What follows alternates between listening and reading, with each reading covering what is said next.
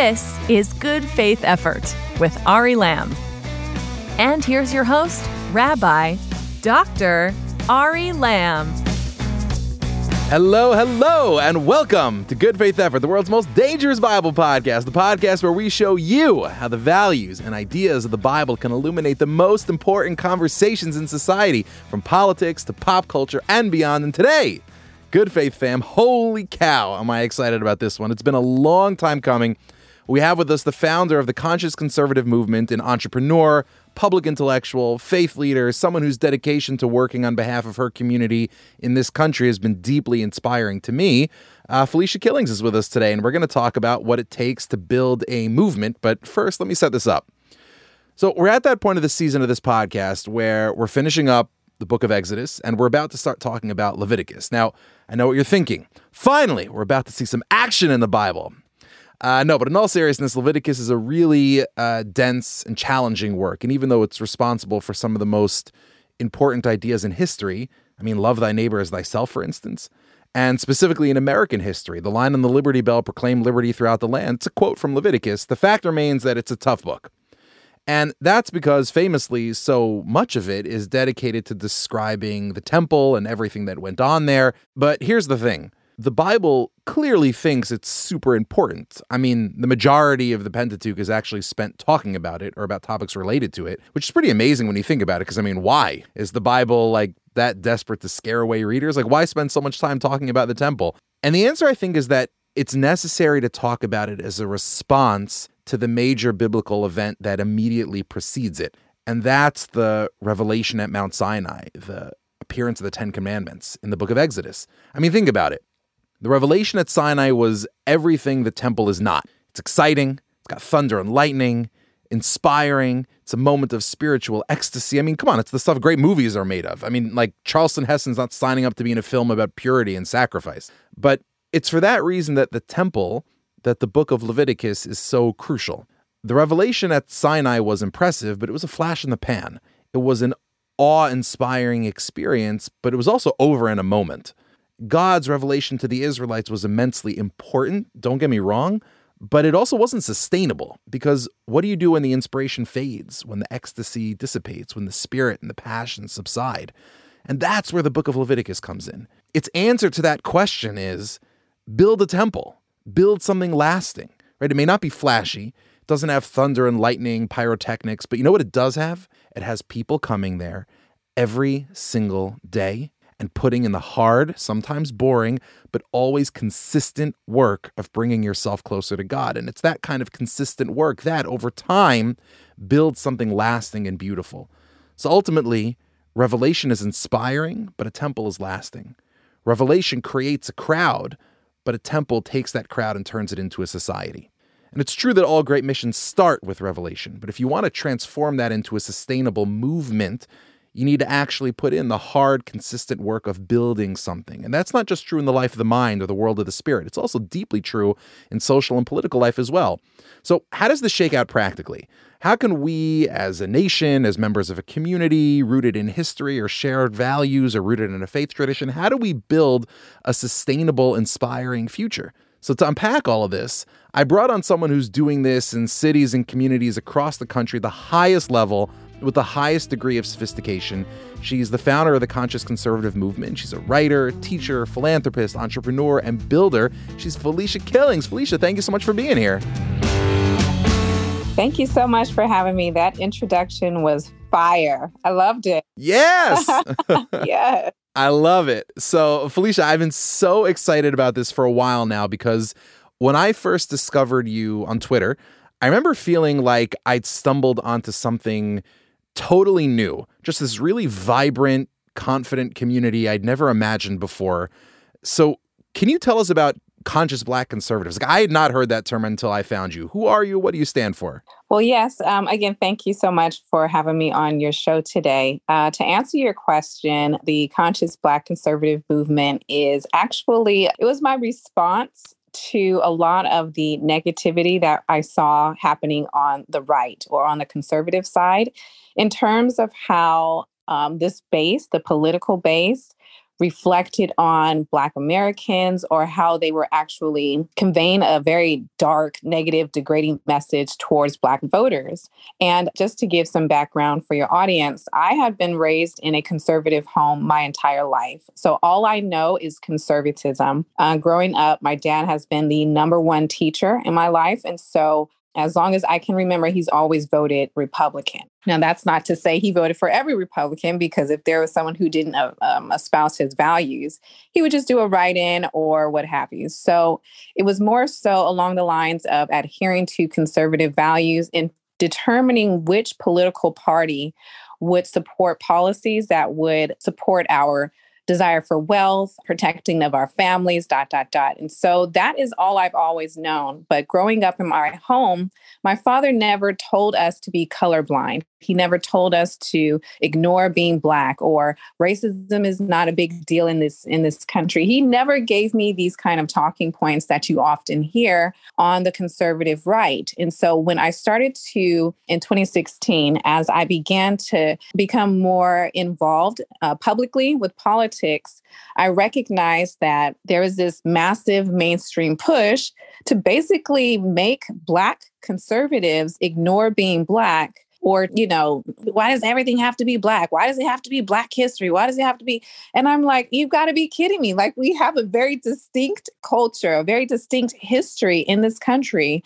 Why would you think that we are all exactly the same? And so the term black conservative just started to get a very it, it was just very distasteful for me after a while. And so i added the adjective conscious to black conservative because I wanted folks to understand that consciousness means we are aware. That's all it is. It's just an awareness of who we are, where we've come from, understanding our spiritual background and our spiritual foundation. And I'm like, this is who we are. The majority of Black Americans would probably, if every single one of them heard about the conscious Black conservative movement, the majority would say, yeah, that's who I am. Because you cannot be unconscious of what's taking place in our country, past and present. And so that's how the name emerged, Conscious Black Conservative. And as I began to just share more about my ideas, the philosophy, the backing behind it, it turned into this movement, this massive movement. I took it to Twitter, and next thing you know, it is just.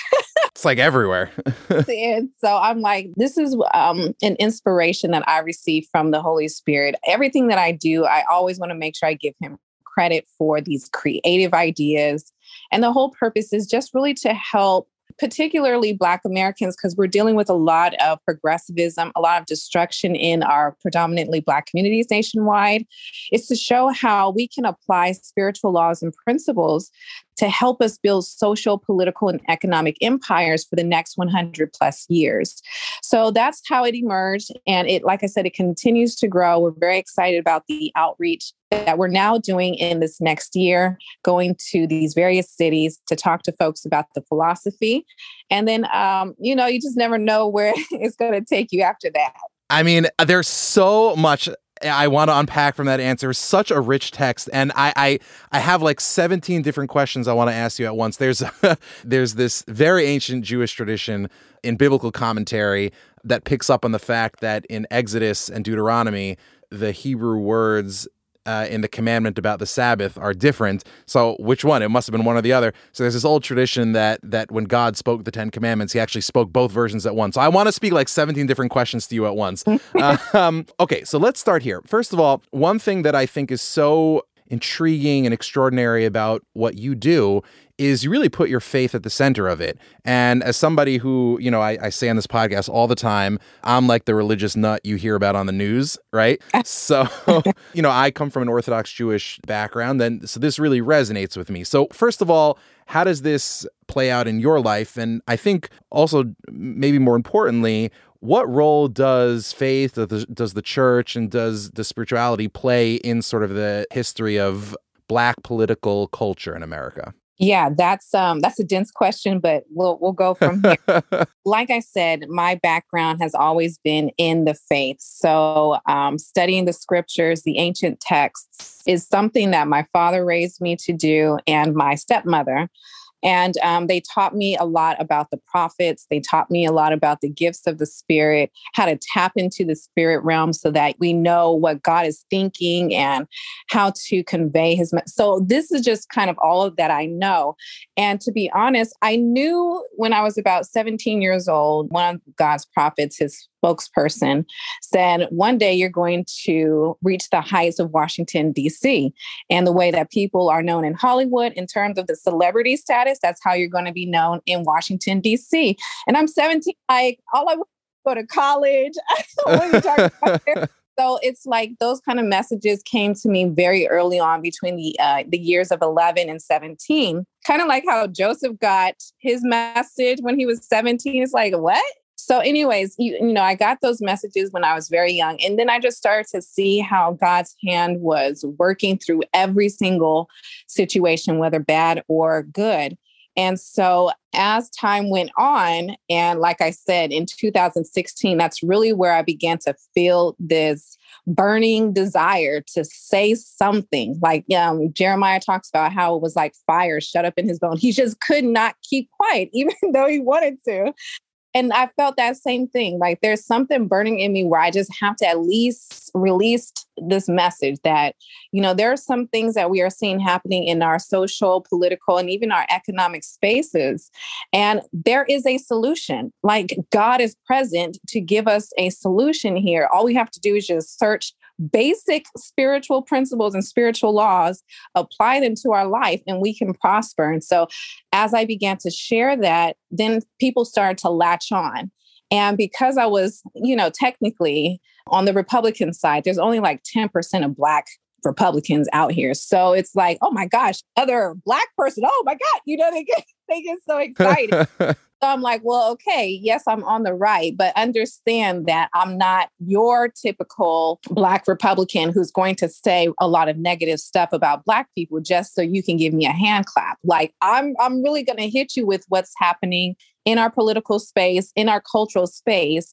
And then I'm going to show you how we can build these bridges. And so when I really first started talking in 2016, I also started to talk about how during the early 1900s, we had this surge of American revivals. And I mean, like, not just going to church and everybody shouting and everybody goes home and folks forget God, you know, Monday through Saturday. I'm talking about real revivals where people's lives were completely changed, where the crime rates in LA or in San Francisco or in these other parts of the country were completely gone, diminished. The police didn't know, they didn't have no jobs, no nothing to do because revival was taking place in the hearts and minds of people. But then I, I said, Holy Spirit, one day I, I said, I don't understand how these revivals stopped if they were working so well.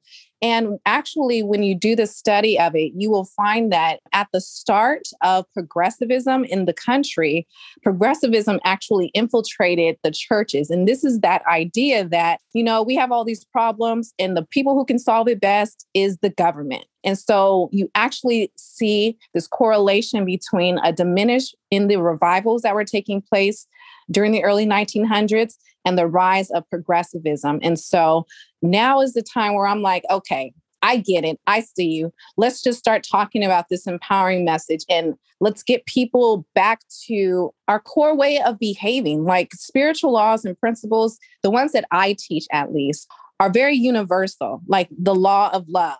Love your neighbor as you love yourself. Love your fa- like this is basic or the law of truth and justice. Like, don't do something against your fellow American um, that's going to violate their property or their rights or their humanity. Like these are just basic truths. And I feel like if we can just adopt these once again, we would see this huge drop in a lot of the death, poverty, the destruction that we see happening on such a regular basis. And so, to get back to your question, faith, spirituality, knowing God. Like I, I'm very clear about who I talk to and who responds back to me when I'm talking on Twitter. I don't call him by any other name. And I, I feel like that would be a disrespect to just say, oh, the universe is talking to me. Well, no, his name is Holy Spirit. like this is who's talking to me this is who's giving me insight and i don't use my platform to force people into christianity because even that is a situation that's in my opinion man-made religion, but I just show them like this is who's talking, this is who's working. And then I kind of leave it to my audience to say, okay, I'm kind of curious, like who's this God that Felicia talks to? And then I just kind of let it go from there. But just given the platform that I have, I know how important faith is to Black Americans. And if, even if you do Pew Research, they will tell you that Black Americans are predominantly conservative. They, we are among the most religious group in this country in terms of our numbers, especially if you compare it to the percentage of white Americans. We are much more religious. And it's because our faith had to carry us through immense hell. I mean, you're talking about a government that made us slaves, that put us through 100 plus years of Jim Crow, something else had to sustain these people to tell them, okay, you can make it, you can grow, continue to have children, you can dot, dot, dot. If you actually study Black history, a lot of their stories and the source of their faith also come from the Jewish stories. So a lot of them in their churches, they would talk about how these folks were like being oppressed by the Egyptians and here we have Pharaoh taking the boys and killing. Like these stories meant so much and related so much to the Black slave that they started to preach about it and they brought those messages forth and it inspired them to fight against an actual system. you you have to become almost superhuman, I guess you could say, but you do have to tap into a greater power when you're taking on a system that is literally trying to break and destroy an entire people group. And so, getting back to say, you know, it's just the faith has mm-hmm. to be there. I mean, there's no other way that we could manage to still be alive in this country, to still thrive, even though we're, like I said, experiencing a lot of hardships in different cities but still it's the faith that has been the bedrock of our communities forever for centuries and so we'll never let that go. You'll never see us abandoning those core values and so yeah that was a very long long answer. No that was that was exactly what i was looking for because I, I i'll tell you one of the things that so intrigued me and excited me when i discovered kind of your community and your movement was precisely what you're saying just now. It felt so familiar to me as someone who comes from a community, not not the Jewish community, kind of undifferentiated, but you know, as you'd be familiar with, like talking about Jews in America is like talking about. I mean, I don't know. It's it's like there were there's so many differences between different communities. It's almost useless to talk about Jews writ large. They're different communities and sub communities. So, you know, I come from a kind of a sub community that also kind of takes its faith really, really seriously and tries to bring it into its activity in the political realm. And what I saw you doing is actually not just talking about it. You're like moving and shaking and actually like winning elections, like actual real elections, which is crazy. So I want to pick up on a couple things. Uh, let's start here. I want to get to the work that you do in actually winning real life politics shifting elections. Before we get there, I want to get back to a point that you made earlier where you kind of alluded to building empires. One thing that I have seen in your work and the work of people in in that circle is references to Black Wall Streets. And this was kind of something that you know, I learned about when I was a kid, but you know, you you don't really process it. I remember when Watchmen came out on uh, HBO. So they had that scene with where they recreated the Tulsa massacre, and that kind of brought that piece of history to the public eye, but it did it in a way that kind of ends up stereotypically getting associated with the left or with progressive voices, which is fine, but I'd never heard somebody who identifies with a conservative political philosophy, conscious black conservative political philosophy, really talk about this history and stress its importance because kind of the stereotype as you said earlier, of African American thinkers on the right is sort of like, well, you know, we don't really need to talk about our history. It's not important, or you kind of talk badly about your community. Another thing that, as a member of an, a community that often gets vilified for things, I also really related to that complaint. So, how do you think about the history of various Black Wall Streets, which people may not even be aware of. So, can you talk about that history a little bit and how do you think about bringing that focus on entrepreneurship and wealth creation into the present? Yeah, definitely. So, Black Wall Street, a lot of times when you hear it coming from media or some of the Black pundits or the news outlets, they're always going to take a progressive perspective on that particular event. Whereas when I'm talking about Black Wall Street, and even when Sonnie Johnson, who is like my firebrand Kindred. I just absolutely love her. Also, a great follow on Twitter. Yes. Whenever we talk about Black Wall Street, we're talking about the period immediately following the end of slavery. So there is a in history books, it's called the Reconstruction period. And technically it was about a, a decades long period where Black Americans were being fully immersed into the American society. They were running for office, they were winning, they were just becoming a part of the American society, American culture. But after about 10 years, the government, being progressive as it is and being racist as it is, and as it was, excuse me, they instituted what we now know to be the next 100 years of Jim Crow. However, during that period of time, and this really goes back to the concept of supply and demand, because Black Americans could not engage in commerce with white Americans, they just decided to go find their areas and build you know? So they had their own homes they had their own communities their own churches their own schools business laundry uh, movie like they just started to build again because it's just a basic supply and demand situation. And so when folks talk about tulsa what they see is a story about this wonderful growing black community who was suddenly destroyed by white males and getting the local government to participate in this particular destruction. That's why progressives actually love that story because it's tied to white people, right? They don't talk about the policies that progressives have instituted against other Black Wall Streets or Black communities that may not have been ransacked physically by white males. They won't talk about any of the policies that have choked Black wealth. So I bring those stories into modern time. And I say there's actually this new type of Black Wall Street that's happening in our country where it's not us being physically or geographically concentrated, it's more so of a type of concentration that's happening in the virtual space. So, just to back up a little bit, the virtual market has grown very vastly to where we can now build wealth just using our smartphones, just using podcasts, blogging, setting up virtual ministries. Like we have developed this new system over the last 15 years, I would say, where we can create these new careers and still be at home, still, you know, take care of our family. Like this is such a, a, wonderful opportunity for us to tap into.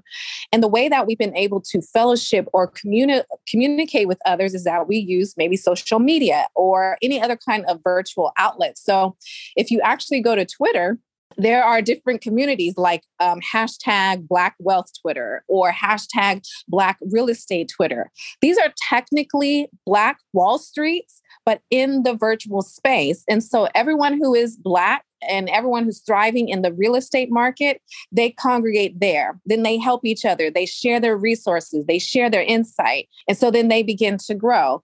And then those who are part of the tech industry, they're doing the same thing. In our space over here, it's more so about the creative and the content creation and politics and whatnot. So we start, we're starting to see this rise in what I call the new Black Wall Street. And the thing that is trying to threaten it, just like it did over the last 100 years, is progressivism. And I don't care today if it's progressive coming from a woman who looks just like me, or from a Black man, or from a Hispanic, or what have you. It doesn't matter because progressives don't have any problem picking agents to be a representative. So it's, it's not technically a Black, white, or white people are coming in trying to destroy what black people are building this time. No, it's progressivism. It's the government that's doing this kind of work. How does that how does that shake out by the way? Like how do, how do you how does that manifest? Um, what do you mean? Meaning, like, what what kind of threats? Because I find like hashtag Black Real Estate, Black Wealth. I find those spaces on Twitter so interesting and inspiring. And you could honestly replace every single thing you've just said. Just replace the word Black with Jewish, and it would describe a lot of Jewish history. Mm-hmm. When you say that progressivism threatens it, how does that manifest in the current space?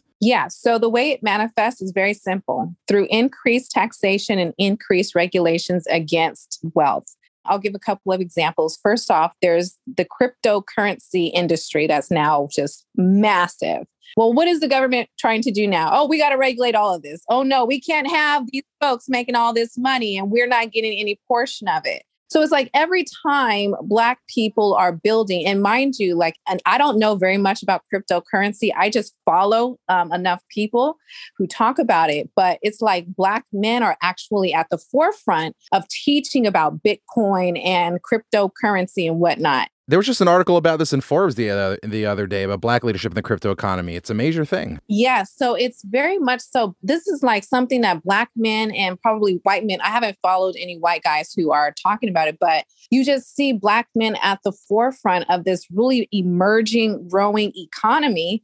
And what's the first thing the government decides to do? Let's go regulate this. Let's go take from them. Let's figure out ways to mess up what it is that they're building.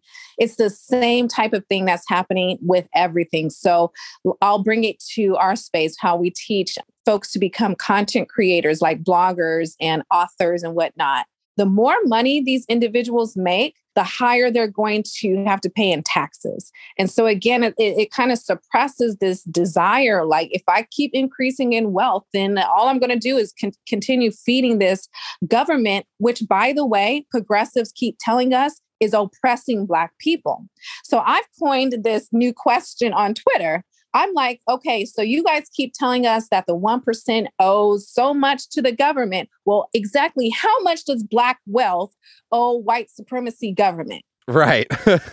no one can answer my question because people don't think in those terms. They don't think about Black people building wealth. And I keep telling them, no, the virtual market has really changed the game for us. So, why do you want us to vote for policies that are going to steal our wealth when Black people, whenever we get wealth, we feel a sense of community. We instantly feel like, okay, how can I empower my parents or how can I empower my sister to help build? Like we're always thinking community based. So we don't need the government to do anything for us except get its hands off of our wallet. So to answer your question, the way progressives are infiltrating and basically destroying what we're building. Again, it's not something physical. Nobody's coming in to ransack or to burn, except for Antifa, which I guess that's a different topic, but it's fully the regulations, it's the increased taxation. And then it's the idea that the government, the Democrats, have this habit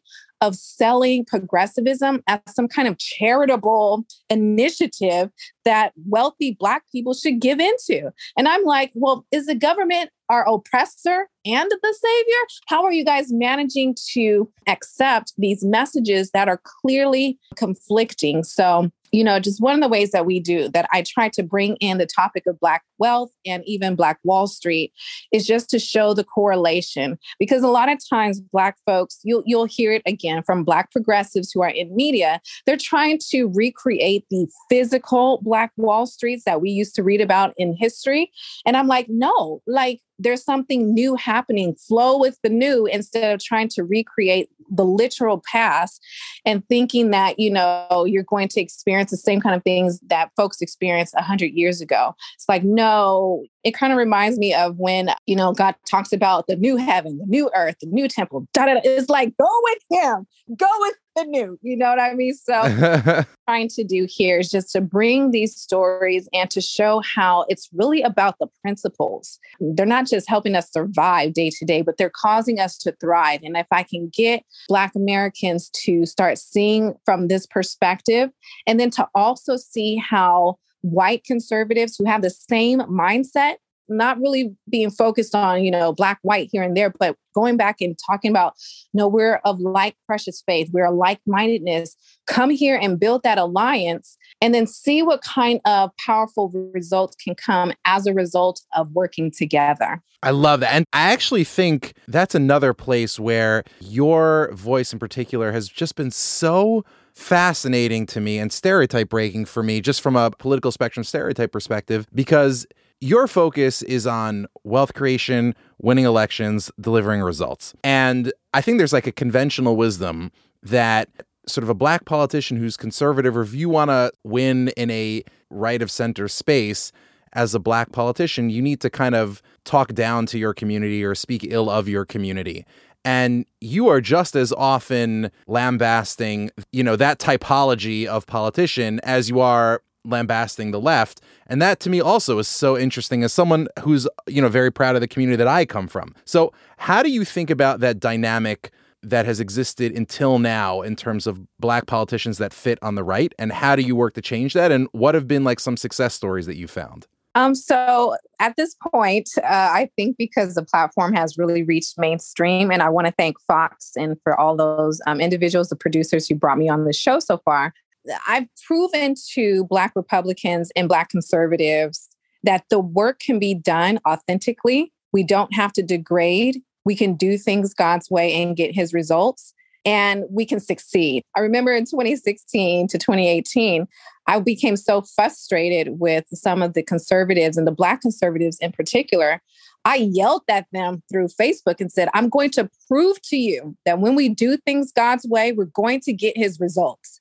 And then I remember going back to my prayer chambers and saying, um, Holy Spirit, I need you to come through on what I just said. I just put your name out there. But I, I wanted to prove that this could be done. And at this point, because you know so much has happened the message has gone forth and people are seeing the results it's kind of like when the scriptures say signs and wonders follow the preaching and the teaching of the word that's actually what people are seeing. So it's not just me yelling in the ether people are seeing the actual results. So we've had a few success stories. For example out in albany georgia which is about 75% Black, it's also very heavily Democrat, very heavily progressive.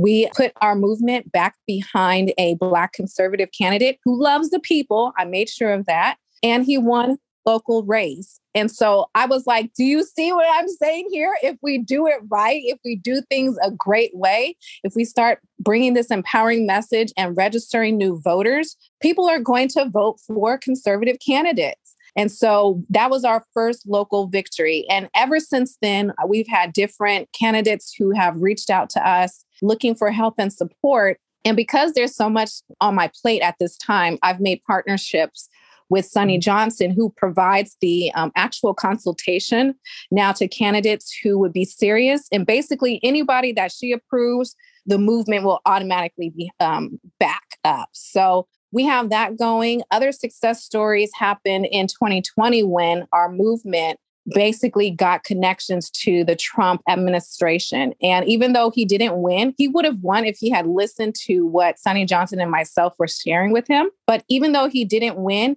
everything that I had shared with uh, their team, with Twitter and whatnot, came to pass. So the credibility is there, the authenticity is present. And now it's like, okay, well, what is Felicia talking about right now? You know, let's let's actually pay attention.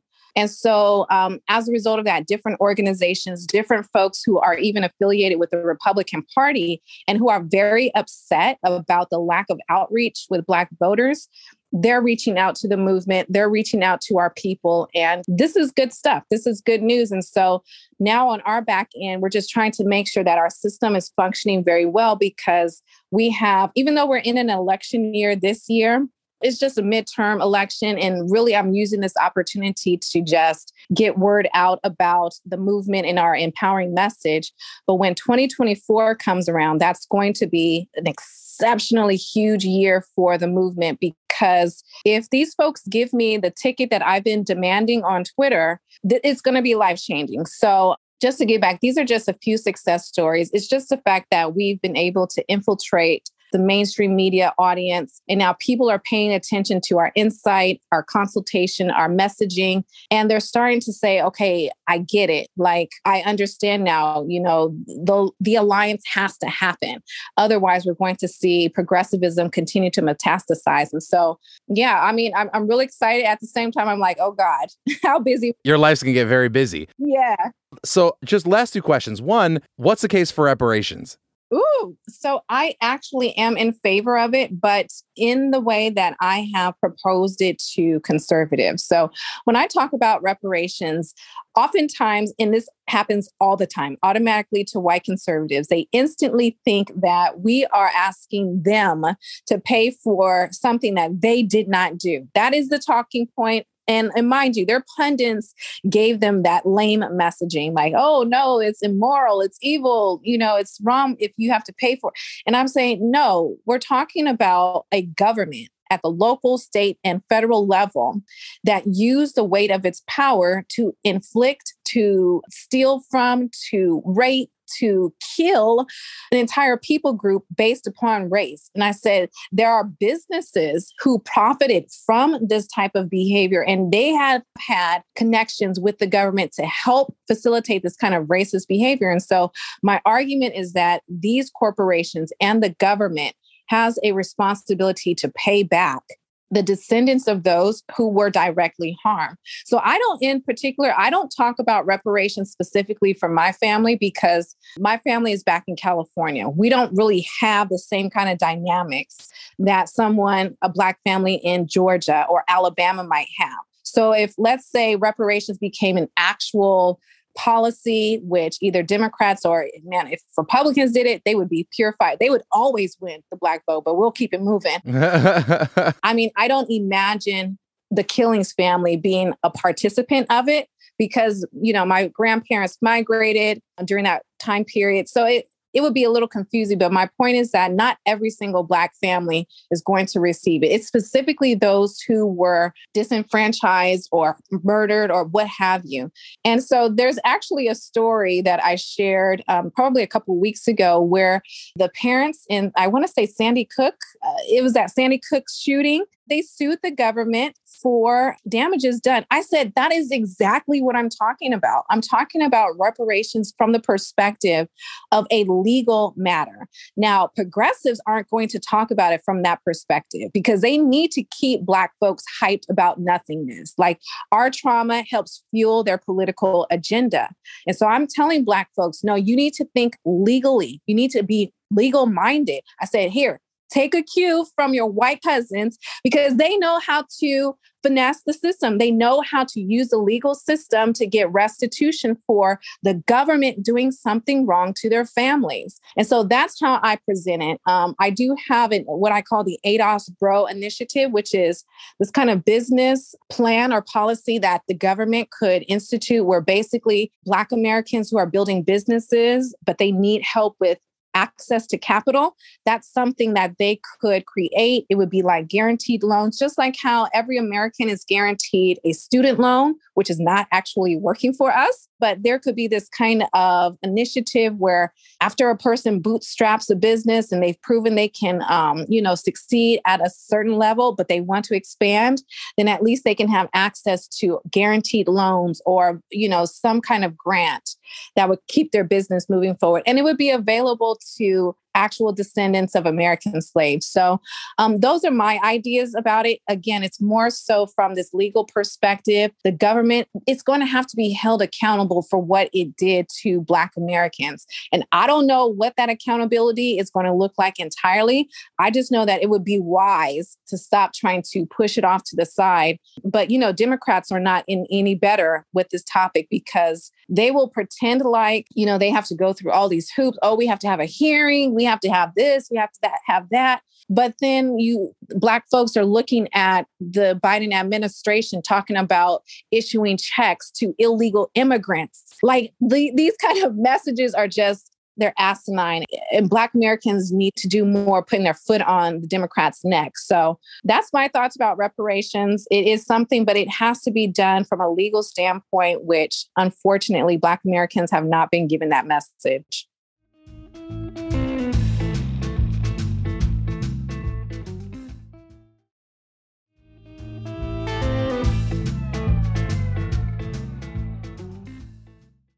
So I support reparations for slavery and Jim Crow by the US government, and I usually find people are surprised by that because, you know, I'm I suppose what you'd call fairly conservative, not particularly involved in politics, but fairly kind of temperamentally conservative. So it's not something you'd associate with my like political profile, I guess. But I actually think the argument's pretty straightforward. The objection you usually hear, which you outlined, is well, I didn't do anything to contribute to slavery or Jim Crow, so why am I paying? And I think doing it through the government is not just a helpful thing to do from a tactical perspective, it also just makes philosophical sense. And I think almost like theological sense in a way, just to kind of put it in my own context. So I feel a real stake in Abraham Lincoln sort of like as an ans- like a political ancestor of mine, or I take Frederick Douglass very seriously as a political. I take you know John Adams very seriously as a political predecessor of mine. Now, when Abraham Lincoln was president of the United States, my ancestors were like in the backwaters of Poland. You know, had nothing to do with America, had no plans to come to America, weren't interested in it. Like they were doing their own thing. And I'm very proud of them as well. I feel connected with them as well. But I think people see it as natural that I should be able to claim. I actually do have a moral and political right to claim Abraham Lincoln's, you know, let's say moral triumphs as my own or pick a politician right? Like pick any politician that you like. I think people say just because you immigrated to this country after that person was alive doesn't mean you're not connected with them. The logic of the american republic and of governments in general but particularly the american government is that it's the representative of the people at large and we all get to claim its triumphs and its merits notwithstanding when we got here but if that's the case if if the logic of american history and government allows us to claim its triumphs and merits as our own, we also need to take responsibility for its sins and demerits as well. You don't get to claim Abraham Lincoln as your own, but leave, you know, James Buchanan by the side, right? Yeah. like, yeah. You're, you're responsible for both of those guys. And I think that's, that's why having it done through the government is something that makes sense, right? And I think it's a case that should specifically appeal to maybe people of faith with kind of maybe more conservative instincts like myself, right? Does that make sense? Mm-hmm. Yeah, definitely. And again, I, I try to stress to conservatives repeatedly. And mind you, I'm battling with conservatives who have had their own indoctrination for decades when it comes to this topic. So I'm having to teach them. Like, this is almost as if the police came into your home, shot your husband dead, and your husband was the sole provider for you and your family. And then they just said, you know what, there's nothing else that we're going to do for you. Sorry, he's dead. No, and there there are people alive today who lived under Jim Crow. It's not Right. like this is ancient history. like there there are living survivors of Jim Crow. Exactly. And so I'm like, no, there is a legal precedent here for, there's a legal case. And I argue that Black Americans should um, conduct or have class action lawsuits against the government. So again, it's, it's a difficult terrain to traverse only because Black Americans have been told by Democrats that it can't happen or it has to happen in this very slow, methodical way. Whereas folks are using the legal system and they're getting financial restitution within like two to 10 years, I guess you could say. So, It's kind of like take control of the process. yeah, take control of the process. The system is here. You just have to know how to work it and how to get in its face. But oftentimes, Black Americans, unfortunately, don't know how to press the government the same way I would press the government on this side. So it's, it just takes some learning and encouragement. But for the most part, what I'm trying to do is show them, like, look, okay, you see me yelling at conservatives on this side. Why don't you come and get some access over here? What is it that you need? What is it that you want? I'm loud enough to try and push this thing over here, but we can get done. So my last question for you is as someone who takes black identity and history and experience and literacy very seriously in a way that appeals to me as someone who takes Jewish experience, literacy and history very seriously. If you had to start with reading something, you know, Frederick Douglass's autobiography or one of the autobiographies, like if you had to start with something, what's a text, a podcast, uh, a show, like what's something, a resource that you would say, hey, if you want to understand the richness, of black culture, if you want to understand the history, you want to understand kind of our origin stories, as it were, what's something you would point people to? Oh man, that's hard. Just pick one. I would probably start folks at um, Up From Slavery by Booker T. Washington and uh, just go from that perspective because him and Frederick Douglass, they're kind of like uh, the godfathers of Black conservatism, I guess you could say. Um, because with Booker T. Washington, it was very much so like, okay, we're free now. I see these, some of these slaves over here, they're being real lazy. Then I see it's like this whole transformation that he went through to become the Black icon that he is among conscious black conservatives. Like uh, and i say that because even you know the regular black conservatives that we see in mainstream media they don't even highlight him because again they're telling us that black history doesn't really matter. So i would tell folks start there. And pretty much it's going to be a rabbit hole after that. You know you'll you'll see footnotes you'll see this reference and that reference. But yeah go and start there. If they want something more modern to just give them a very overall view of Black history, I recommend my book that I wrote called The 1520 Rise, which just kind of gives a very general, elementary um, breakdown of Black history. If you want something more dense, then I would say purchase my other book, Progressivism is Not Charity, because that book, I mean, I'm like, oh my gosh, can't believe I wrote that one. It's, it's so much content there when you're because I was trying to analyze the different thoughts during, you know, the post-slavery phase and then the civil rights phase and you always see two different main ideologies going toe to toe, head to head. And folks will start to really understand, like, okay, I get why Felicia thinks the way that she does. I get why Sonnie thinks the way she does.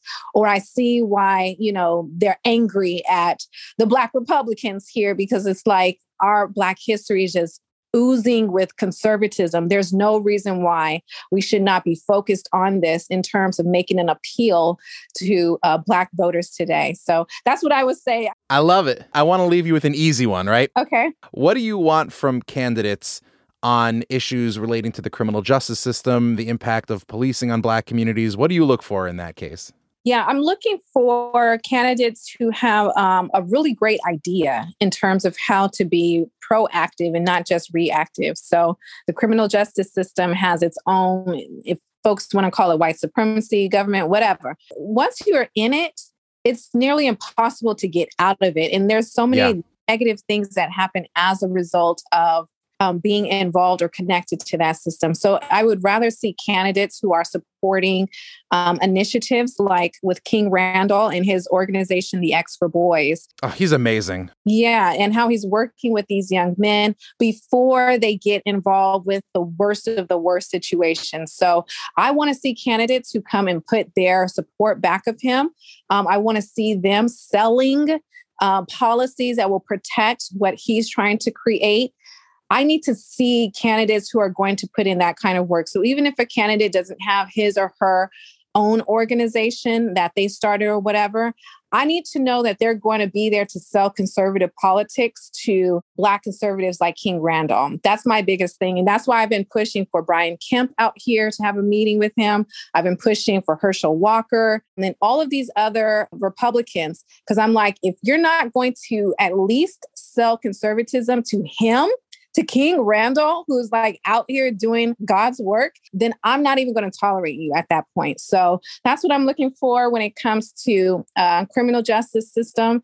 I want them to be more proactive as opposed to reactionary. And what do you say when you hear that talking point that you often hear from Republicans or conservatives that oh, really it's a it's a whole media narrative, really the police system, the criminal justice system doesn't impact the black community disproportionately. One of the cool things that I've seen from you and from your movement is that it actually confronts that issue head on. It doesn't like brush that under the rug. Mm-hmm. Yeah, I don't care if it's just one police officer killing one American citizen illegally. I'm going to be upset about the state using its power to hurt a black i mean uh, it could be black it could be white i'm just going to be, always be bothered with the government infringing on the rights of american citizens. And so what i tell conservatives is listen uh, if you negate if you ignore the situation that's happening over here in black america it's going to happen to you. And white conservatives got a dose of it over the last two three years with just the mask mandates. I mean they're going out of their mind over the government overstepping itself over a mask. And I'm like, well, welcome to Black people's world where we had something for 100 plus years and it's far worse. So I'm like, the law of sowing and reaping is always going to be in effect. It's probably best for us to start sowing something much better so that we can reap better results. And it, it's working. Like I said, it goes back to us understanding spiritual laws, how they can be injected in the social, political, and economic spaces, and then learning how to apply them effectively so that we get better results for the next 100 plus years. Unbelievable. Felicia, you're such a powerhouse. Thank you so much for joining me. Thank you so much for having me.